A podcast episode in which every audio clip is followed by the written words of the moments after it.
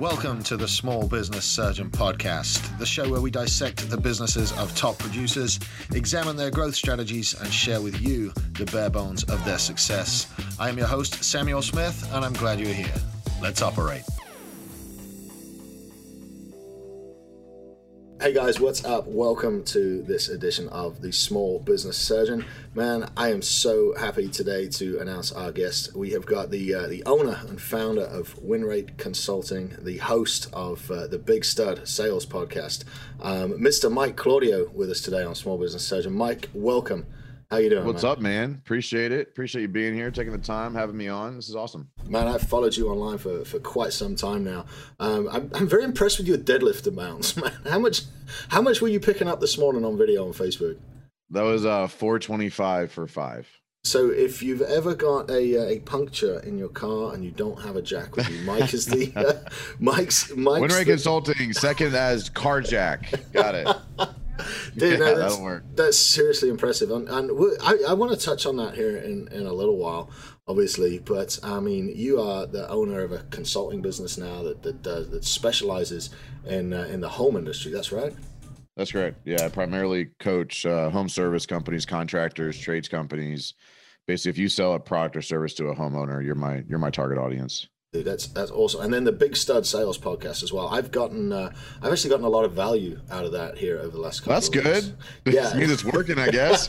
you you say that like so surprised, like No, no, Um, no. Um, yeah, but honestly, there's some podcasts that I listen to that are like, uh, yeah, we probably should switch this over. But um, yours, yours is up there. I was, I was actually quite surprised with it. Um, you know, that, and then you look at it, and you're on 60, 70 episodes, and obviously you've got some some time behind the microphone because you've got a couple of podcasts. But no, it's Yeah. it's it's a nice surprise when when I actually dial into one and I get value that I've not discovered before. So that that is good. And, and guys, go check out Mike's uh, podcast over at Big Stud uh, Sales. So, man, did you always have like an entrepreneurial spirit then, or did you just kind of stumble into it one day? Because I stumbled into it. I know you, um, I know you started out in sales. I started out in corporate America. So my mom's a teacher. My dad has been in corporate America, like sales, sales leadership for his whole career. Like my both my parents pushed the college and corporate America and have the safe job and be comfortable and and go that route. And I tried it. Yeah, I gave it my all. You know, I, I failed out of college. College didn't work out for me. Um, so I got a job in corporate America. I worked for Verizon Wireless for almost 10 years. And I, you know, went through the ranks, did retail sales, retail management, B2B sales, B2B like enterprise sales. When I started at Verizon, I was at, I was the guy at the retail store at the counter getting yelled at because the bill was wrong. And when I left, and when I left Verizon, you know, my clients were US Airways, Volvo, you know, some big international companies. Um, so I kind of like ran the gamut on sales environments. I did small business, I did large business, I did retail. So that just like gave me a lot of experience. But I mean, I got burnt out on the corporate games, the hierarchy, the the just wasn't for me. I wasn't it what I did not like what my life was going to look like if I stayed there. And I always had a passion for the remodeling industry. So I but I did not know what entrepreneurialism was um until you know the early like 2010s, like 2010, wow. 2011 Yeah. where I mean, I knew what business owners were because I sold to them, but I didn't understand it because I was always taught, brought up, and around corporate America. Mhm. Um, but when I left corporate America, I went to work for a, I left a $70 billion company to go work for a dude doing 300 grand a year in gross sales. Dude, how scary was that? I mean, looking back, it was fucking retarded. Um, at the time, at the time, not knowing anything about it and knowing, but knowing I was done with corporate America, and this got me into an industry that I enjoyed because I sold uh, to the construction industry for a big part of my career. Mhm. Like when I when I first got into B two B sales, I I was selling to the construction vertical, so like I got to meet a lot of great people. I like the family stories, and I always wanted to work for a small bit a smaller business. So this guy was like all of those things. So at the time, it was like it, I when I turn a switch, when I decide it's this is just what I'm going in, Yeah. I don't have that wavering. I do my research, I do I make a decision, and once I do, and that's really what where a lot of my success comes in now. And I think a lot of people struggle is like I'm just in, and I'm gonna go in, and I'm gonna make it what it, I'm gonna do the best I can, win, fail, or indifferent, and I'm gonna figure it out. Yeah. So there really wasn't any fear for now looking back, I'm like, man, that was a really dumb decision. But it got me to where I am today, so I don't regret it. But like at the time, there wasn't fear. It was there was things I wanted to understand. There were conversations me and my wife had about the what ifs and the worst case scenarios. And I judge everything that way. Every decision I've ever made has has been like, what is the absolute worst case scenario? Mhm. What is the like an average upside? Like not like if it, everything goes perfectly, like hey, like what's Yeah. the realistic upside and what's the absolute worst case scenario? What's the And if worst the- that can go wrong? and if the average success is is not as is like outweighs the absolute worst case scenario i'm all in i'm just i'm just i'm gonna i'm gonna release i'm gonna jump all in i'm gonna dive into the pool and i'm gonna figure out as i go and i'm not sure where that confidence came from because I, it was it was very much ignorant confidence because i didn't know what i didn't know at the time but i was like i took over sales marketing and estimating for a remodeling company with zero experience and within six months i was running the whole thing Right. Dude, that, that that's incredible. And you know, it's like I like that thing. What's the worst that can happen? A lot of people get hung up on that, you know. But like, if you're starting out at zero, the worst you can go to is zero. You just lose a little bit of time, lose a little bit of effort. So, um, a lot of times people look at, uh, at decisions and they don't realize that they've really got a lot less to lose. And the worst. And I think a lot of people overweigh the worst case impact. yeah, Like my worst case, bad. my worst case scenario was we'd lose the house. I we'd go, we'd we'd figure a, a place to live, and I would go get a job, and then Right. we would buy another house. Mhm. Like, does that suck? Yeah, it sucks. But like, is that going to impact the rest of my life? Absolutely not. exactly, dude. And So Yeah, a lot of people they don't dig into well, what's really the worst that can happen? How bad is it? And you know, it, it's not really. It's more of a risk to to sit at home and, and keep that corporate job a lot of the time. But uh, dude, you must have made some mistakes getting into uh, you know jumping into that. Do, do you have anything that you kind of ran into that was unexpected when you walked into that uh, into that environment? So the biggest mistake I made, and I'm not going to call it a mistake, it was the ignorant side. Yeah, I just assumed I was going to go work for this my buddy. Mhm. We were going to sail off into the sunset and pass the business off to my kids. Like that was like that was it. I was going to grow this business. We were going to live happily. We're going to eat well. We're going to make money. We're going to have a good time. And at some point, I'm going to give that to one of my kids. Like that was my vision. 'Cause I didn't I didn't know any better. Like, let's go grow a business and mm-hmm. hopefully we're around for a while was my thing. And so like three years in, so put it into context, I took him like the year I started, we he did I started at the end of the year, but we did about three hundred thousand in gross sales. My second year there, we did two point five million. Mm-hmm. That's And so a lot a lot of mistakes, a lot of issues in the problem. But then I was like, we're winning, right? right. Year three, he's like, dude, I, I don't really want to, I don't want a business this big. I don't really want to have to work this hard. So we're going to scale back a little bit. Hmm.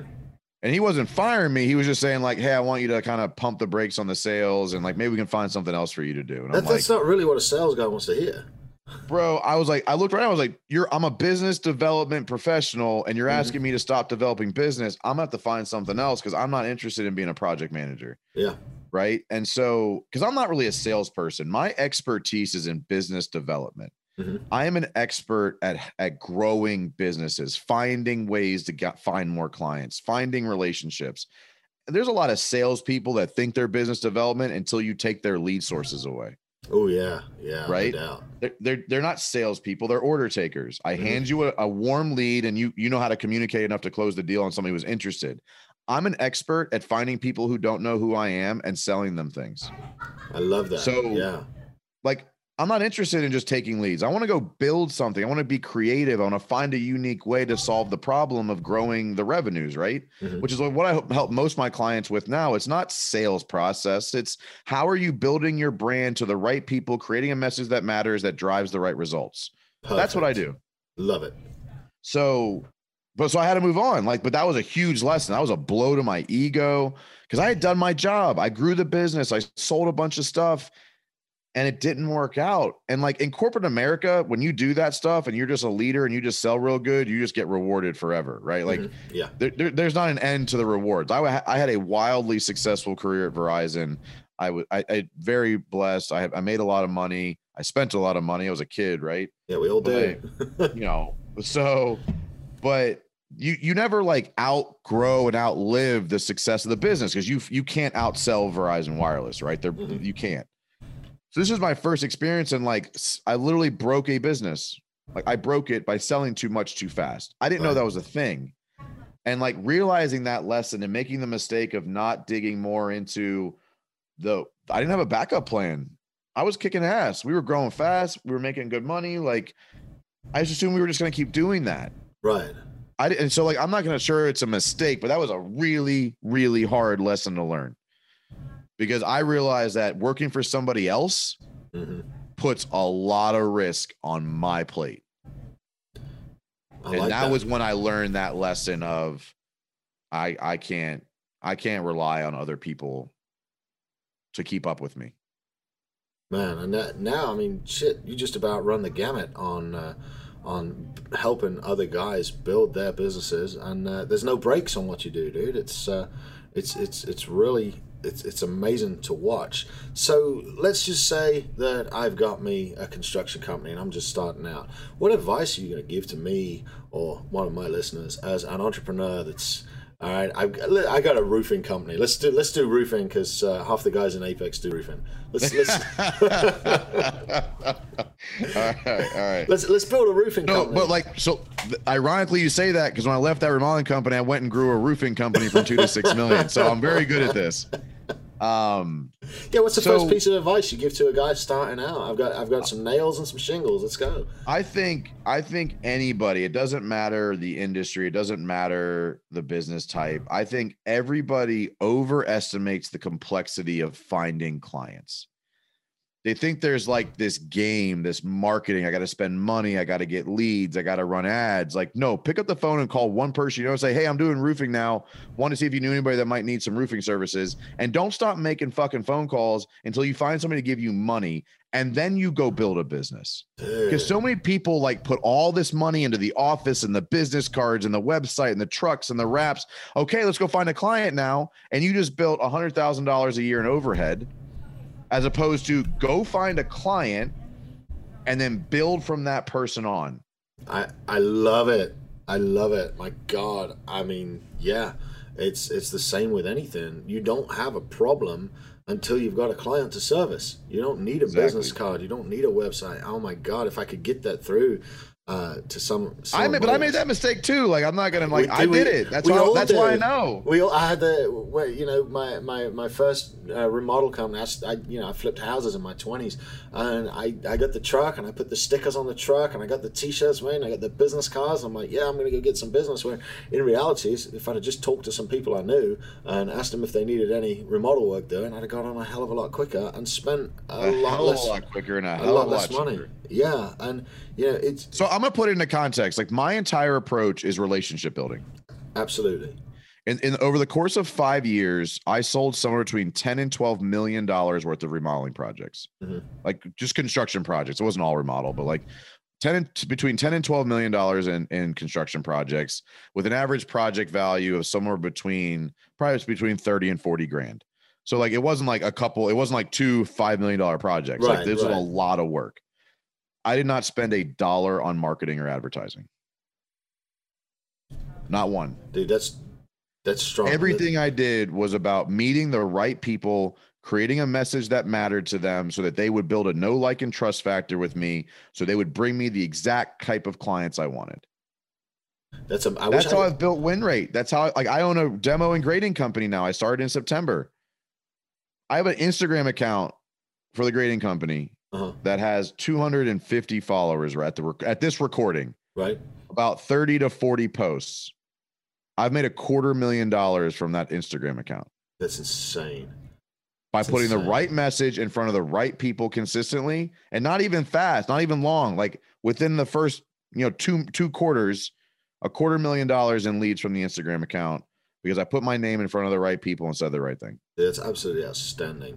You know, the the power of the group and the power of putting the right message in front of people is just it's something that a lot of a lot of people really overlook. Man. So They just overcomplicate. They try and make it about them and it's oh my god, we've been in business for 30 years and Nobody we have the best No, here's the here's the best thing.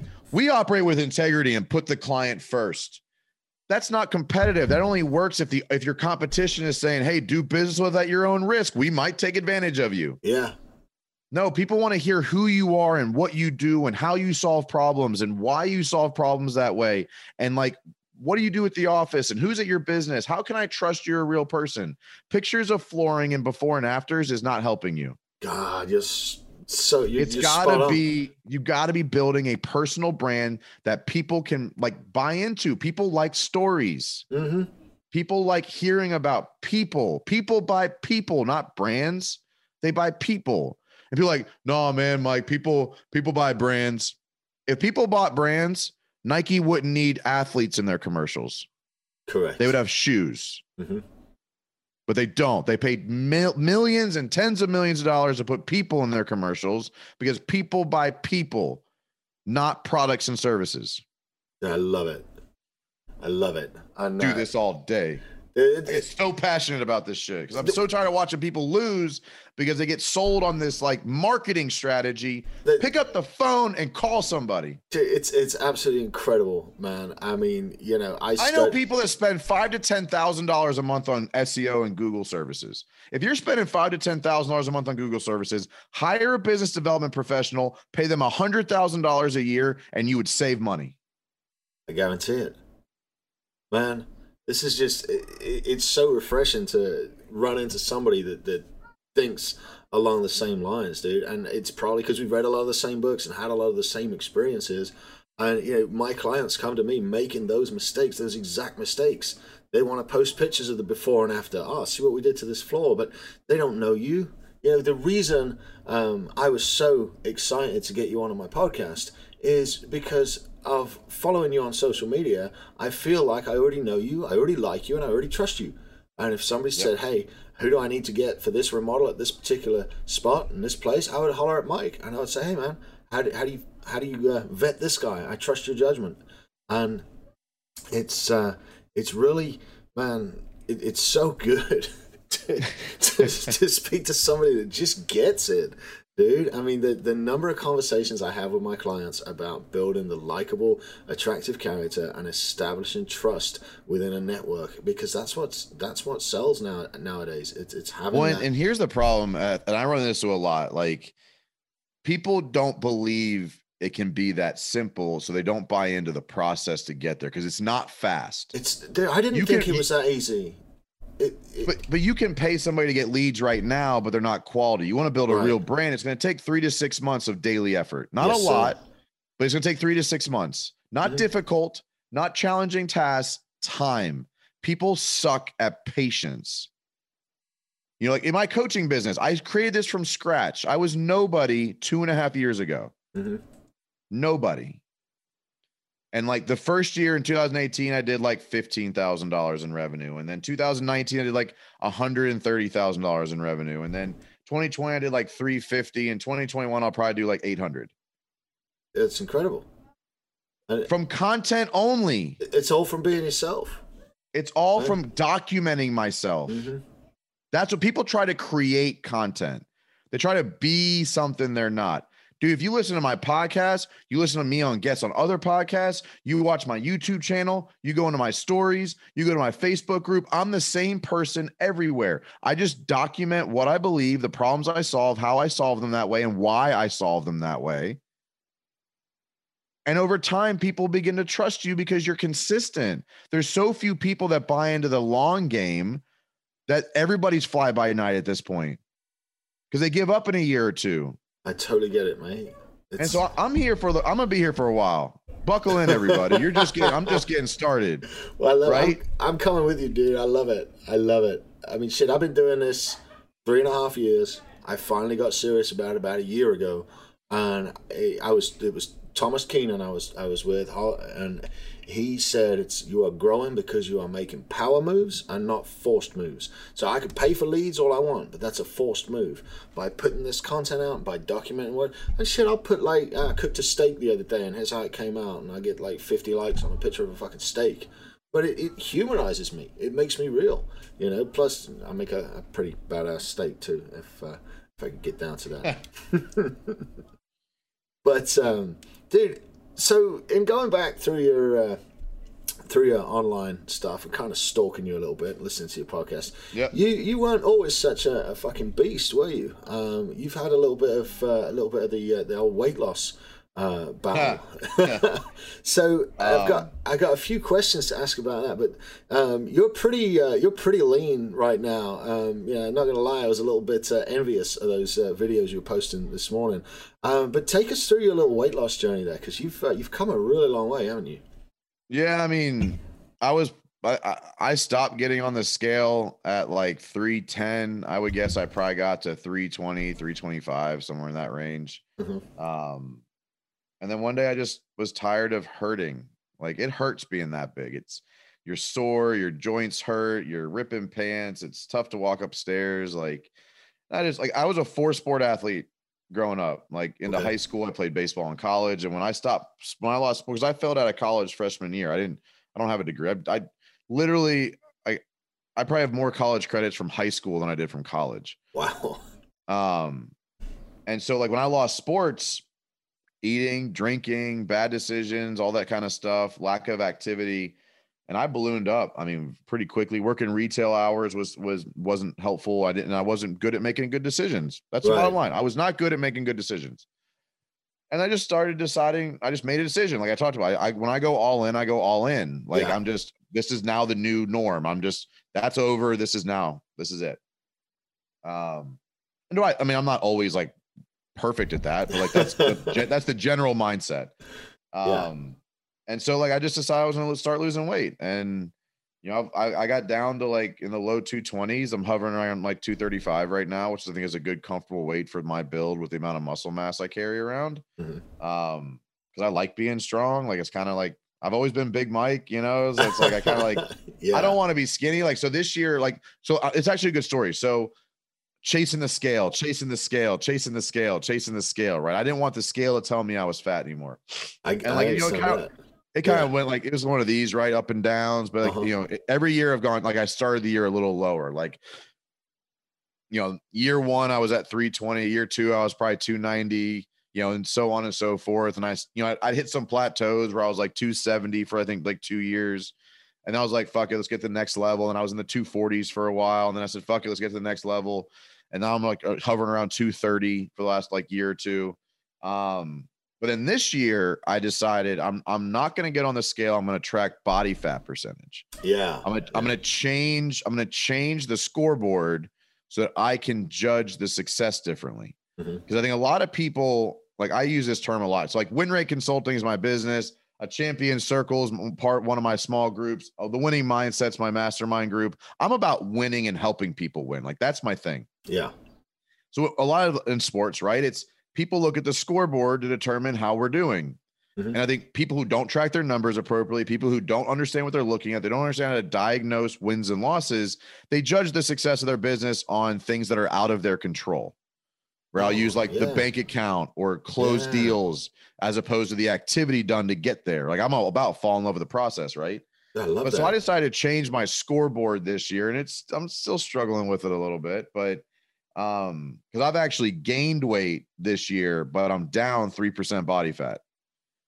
that's So that's counts, a right? that is a mind fuck for me, man. I'm over here going like, bro, I don't want to get on the scale because it's going up, and it's like, um, but like, so I'm judging it differently because I want to have a healthier relationship with my body image, with my weight. Because once you're the fat guy, you're like always the fat guy, and you always like feel like you're the fat guy, and clothes never fit right. Like I'm wearing size 34 jeans right now. At my biggest, I was a 46. Damn, dude. Wow. That's a, that's And- that's but, over a but foot. I still look in the mirror and like, dude, you're still kind of chunky. Right. And so like I beat myself, I'm hard on myself, I beat myself up, but like I never thought I'd be in 34 jeans again. right. Right.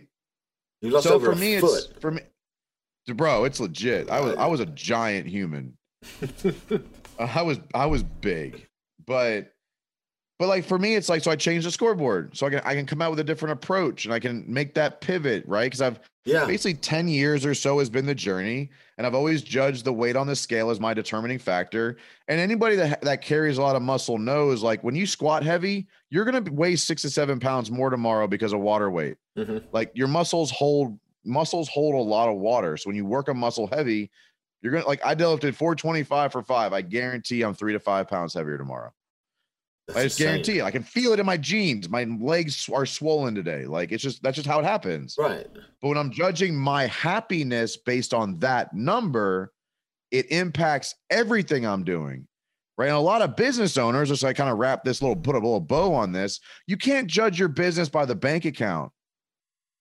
Like you can't judge your business on do I have enough money for payroll this week? No, did you make the calls?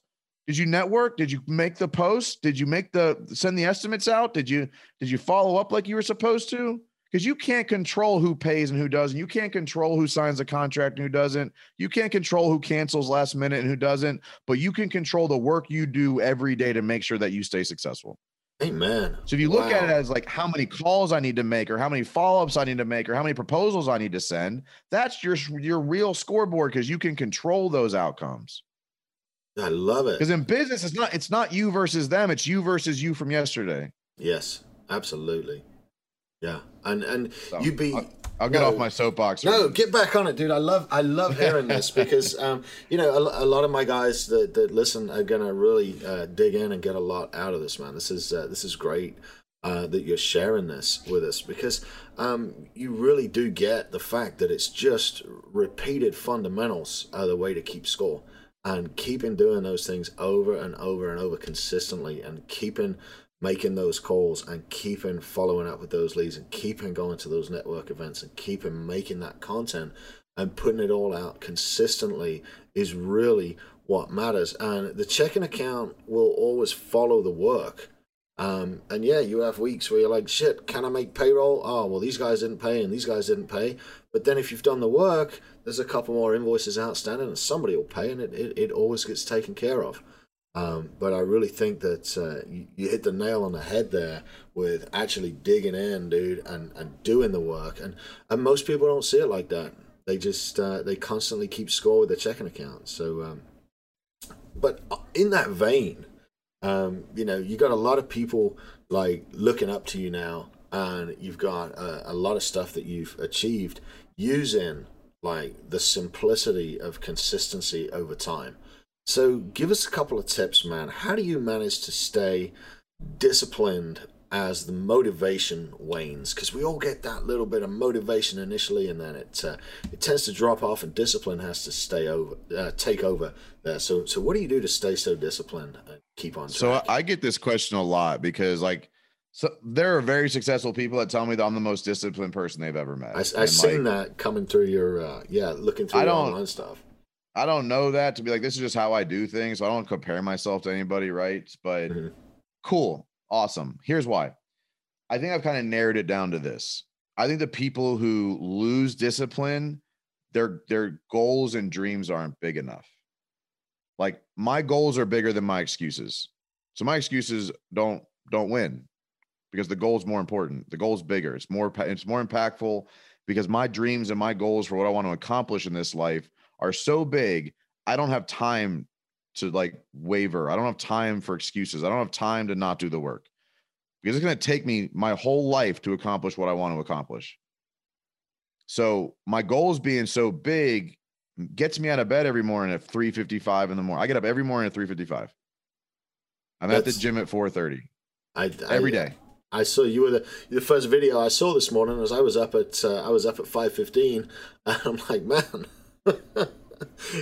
he's, al- he's Yeah, I mean, already out there And and you know it- and so that's I think that's where most people miss. They don't know what they're working for.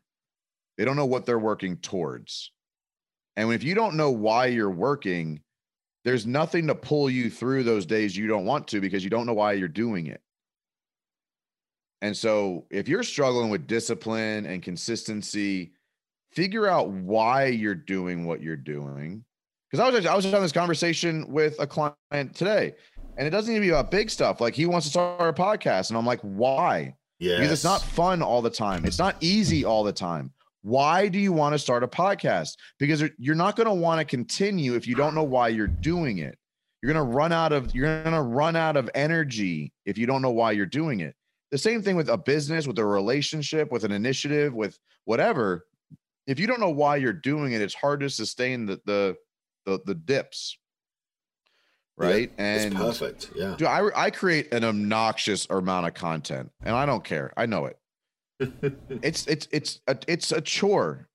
You know, at three years in, I'm still doing three podcasts a week on average, two YouTube videos, ten posts a week, fifteen stories a day, podcast, you know, Instagram, Facebook, Facebook group.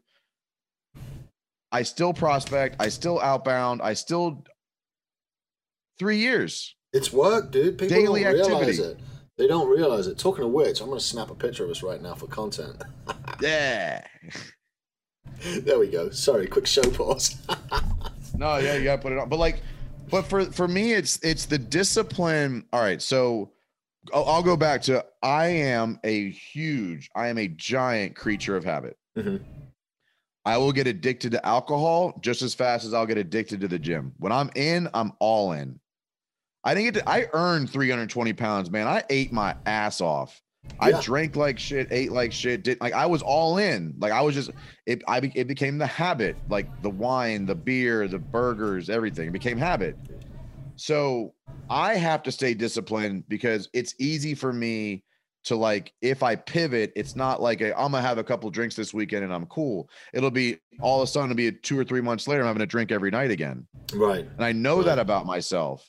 So like I don't let myself waver for two reasons. One, the goals and dreams are so big, right? Mhm. But like I think you'll appreciate this. As a business coach, I can't have an off day. No, you can't. I can't talk to a client next week and be like, "Hey, man, you know that thing I told you to do last week? Yeah, don't do that. That was a terrible idea. I was just hungover, man. It was a bad day. I can't. I, I don't. I don't like. I take my job very seriously. Like I have thirty-three coaching clients right now. Mhm. Every one of those people, every one of their family members, every one of their employees are counting on me to do my job so that they win. Yes. And I take that job very seriously. So my clients have access to me pretty much on an as needed basis. Mhm. I can't be like, hey man, sorry, I can't help you with that fire right now. I'm a little drunk. Hey man, I'm a lit I'm a little tired. yeah, no kidding. Hey man, I'm not feeling it today. Sorry. I know right now there are people that say that shit all the time to their employees. Yeah. No, you, They'll say it's their right. like they'll just they'll, they'll they'll they'll create the excuse of man, I just really need to have a night and like really you know I really need to take the edge off. Every time you take the edge off, you dull your axe. How effective is a dull axe? Unless you're using it as a club, it's not. You know, dude. So This is I like stay sharp. I stay sharp because my my my my wife, my children, my clients expect that of me. And if I look, if I can't lead me, how the hell am I going to lead other people? Hey man, man, I love it, and I hadn't realized that that's that, that that's where I'm at. It's um, you've got to be on all the time. You've got to like like Stuman says, we've got to represent what winning looks like at all times. You know, we've we've got to be the guys that these guys look up to. Man, I uh, I really um, I really appreciate you laying that out there. I hadn't seen it as quite that obvious, but it really is. Dude, these these guys look up to us. Our clients look up to us. You know. and it's it's I'm I'm a really big proponent of I'm not going to ask somebody else to do something I'm not willing to do, Mhm. and I'm also very interested in failing forward for my clients. Like I'll jump into a new thing or try something new and be willing to work through it so that I can help coach other people through it. Mhm. You know, it's I mean like I started a nonprofit last year. I, I, I started a grading company last year. I I coach full time. I I'm you know I, I'm I try new things on a regular basis so I can help other people accomplish the goal. Dude, I love, Right? love, So- love your nonprofit. I love it. Um, Yeah, appreciate it. dude, talk No, we've, and we've had wild success with it already. It's really cool. talk to us for a minute before. Sorry, I get you off track on these on these on this goal accomplished. Talk to us for a minute about the nonprofit and tell me the story of that because that is just. I love how um, everybody's kind of jumped on board with it, and um, you know the, the the message you guys have and all the good you're doing. Tell us a little bit about the uh, the the nonprofit you've got going on. All right, so my wife and I, at the end of every year, for years, for as long as we've been together, whether we had money or had a great year or not, we always make an intention at the end of the year to balance our blessings. Because we're blessed, even when we don't feel it, we're blessed, and we know that. So at the end of every year, we try to give back in a way, saying, "God blessed us. Let's go bless some people. We want to balance our blessings. We got it in. Let's go put it out." Well, so I have a five year old a two year old. And so this, in 2020, we said, let's get them involved in it. And it was just like about, it was a family thing. We are just going to do it as a family. And right. so I asked MJ, who's my five year old, like, hey, man, what do you love right now? Because I want him to be excited about being a part of it. He goes, man, I really like my shoes. I was like, okay, you're a five year old. That makes sense. Mm-hmm. So I was like, okay, well, we're going to donate a hundred pair of shoes. Will you help me buy a hundred pair of shoes for other kids this year? And he was all about it. We were all excited about it. And then I was driving home from the gym one day going, why am I limiting it to a hundred? And why, why am I limiting it to this year? That's not how Mike Claudio or Win Rate does things. Right. So I Googled how to start a nonprofit. I followed the steps and started a nonprofit. as easy as that, huh? That's it. Dude. And I, I made the announcement. I we basically released it. It took me about six weeks to go through the process.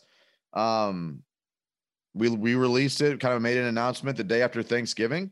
You know, right now we're at the end of we're middle of March. We've raised fifty thousand dollars and sent out almost five hundred pairs of shoes. That's insane. Because I just decided to do a little work.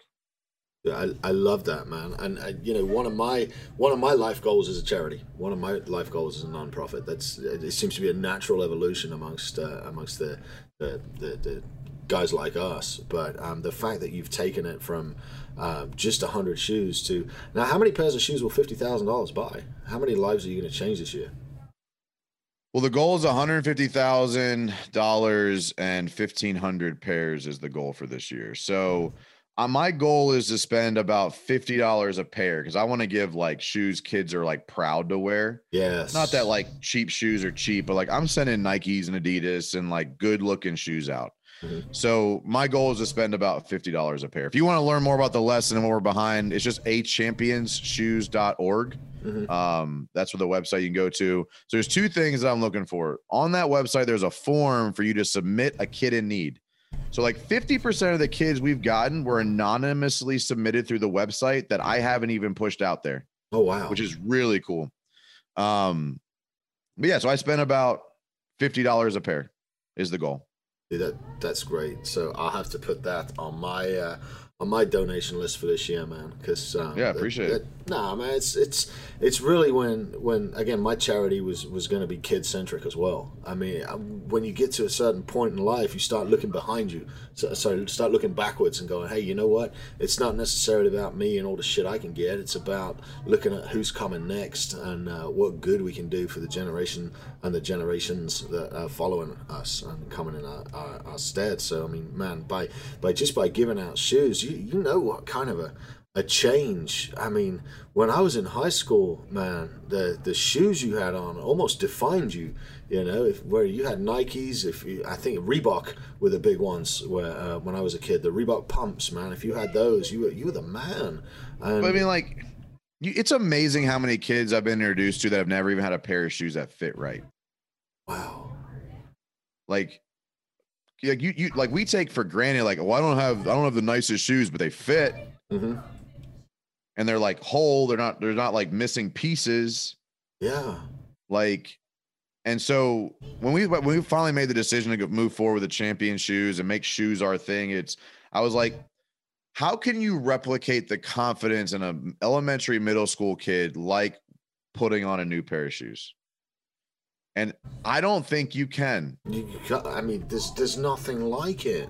Like nothing. even even elementary school, I can I can remember a kid taking off his Reeboks and showing everybody that he got these shoes, and they made him run really fast because they were really yeah. light shoes. We must have been six or seven years old, but it's like you know, it's like the guy showing up at work with the the, the new Corvette you know, there's no real way to, to replicate the feeling inside of a child of, of brand new shoes among his peers. I mean, you know, so man, it's just an awesome, awesome thing uh, that you're doing out there, man. I, I really, really do love it. And I'm, I'm glad, I'm glad you got to come and, uh, and talk to my guys.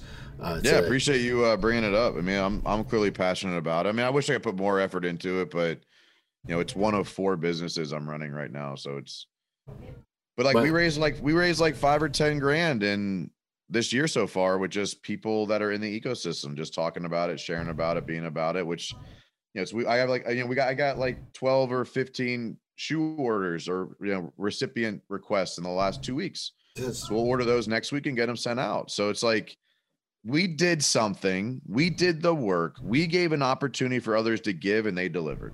It's it's it's great, man. It's Most people want great. to support stuff. Mhm. Most people want to like give back. So when you give them an opportunity to, they jump on it. Yeah, yeah, no doubt. I mean, and it's it, it's like once you get to that level and you turn around, and you say, "Wow, I've got, I've been blessed. I can turn around and I can just." Because you know, two hundred fifty bucks for me isn't really, you know, it's not earth-shattering money. But to to put five new pairs of shoes in front of five kids and see five kids' faces light up, I mean, it's just Wra- you- you wrap your head around this. Wrap your head Yeah. around this. Uh, uh, because that's a good example of what five pairs of shoes can do to somebody. Mhm. That we were introduced to a young woman who, high school age, middle school, high school age, she wears a size 14 men's double wide shoe. That's that's quite the shoe. Not only not only are they they can't afford them because those shoes are expensive. You can't Yeah, find can't them. get those. Yeah. You can't get those. Uh-uh. She had one pair of 12s. Oh man, that had to hurt. And so we brought her five pairs of shoes. Wow. So your $250, give or Mhm. take, changed her life. I mean, a woman of that size has enough problems. Yeah, no doubt. Having shoes that fit right shouldn't be one of them, but there are a lot of people like that. And I'm hoping, I'm hoping that that gives her the confidence to decide that she can change her life. I'm hoping that like a pair of these shoes, because we actually put a handwritten note in every box of shoes we send out that says, We believe you are capable, go be a champion. Yes, I love it. And so I'm hoping some kid takes that note, sticks it in his mirror in his bedroom, and wakes up every day and believes it because there are people out there who have never heard you are capable of something. Man, that's powerful stuff, dude. And I'm It's hoping to make a major impact with this. Like, can I, do I want to put more time into it? Sure. Are there more efficient ways to do I'm doing? Sure. But I'll go to a Rack Room around the corner and spend five thousand dollars on shoes and walk out with several hundred pairs. And, I, and is there a more cost-effective way? Probably. Get off Mhm. my nuts about it. I'm doing something. You want an opinion about how I'm doing it? Do it differently yourself. Everybody's it. got an opinion when you start doing something. There's a lesson for business owners. the minute you start doing something, everybody all of a sudden has an opinion about how you're doing it.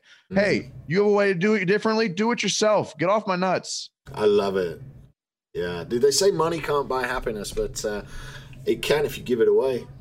That's fair. Absolutely I like that. You I'm know. gonna steal that. I'm stealing that. I'm gonna Take it. That's It's going all- on a shirt somewhere. Take it. It's all yours. But it genuinely can. I mean, I enjoy spending money on other people and uh, seeing the happiness and seeing stuff. Because again, 250 bucks ain't gonna change my life one way or another. But man, to give Well, away if you're like Sam and you like giving money away, a championsshoes.org is the place to go to do that. Little little go. sales pitch there for Yeah, you. No, get dude, get to it, man. I've I've I've en- I've enjoyed uh, just wow. It's been it's been it's been a great show. I know we're running low on time, Mike. I know we got to get this wrapped up, dude. Um, before we get off of here, man, tell my guys where they can find you, both you uh, professionally with Winrate Consulting, and again, plug the shoe company one more time, buddy, before we get off of here. Yeah, so uh, a champion shoes championsshoes.org is the nonprofit. Um, I'm at Winrate Consulting, W I N R A T E Consulting on Instagram is my primary engagement platform. Um, Big Stud Podcast is my podcast. Mike Claudio on YouTube.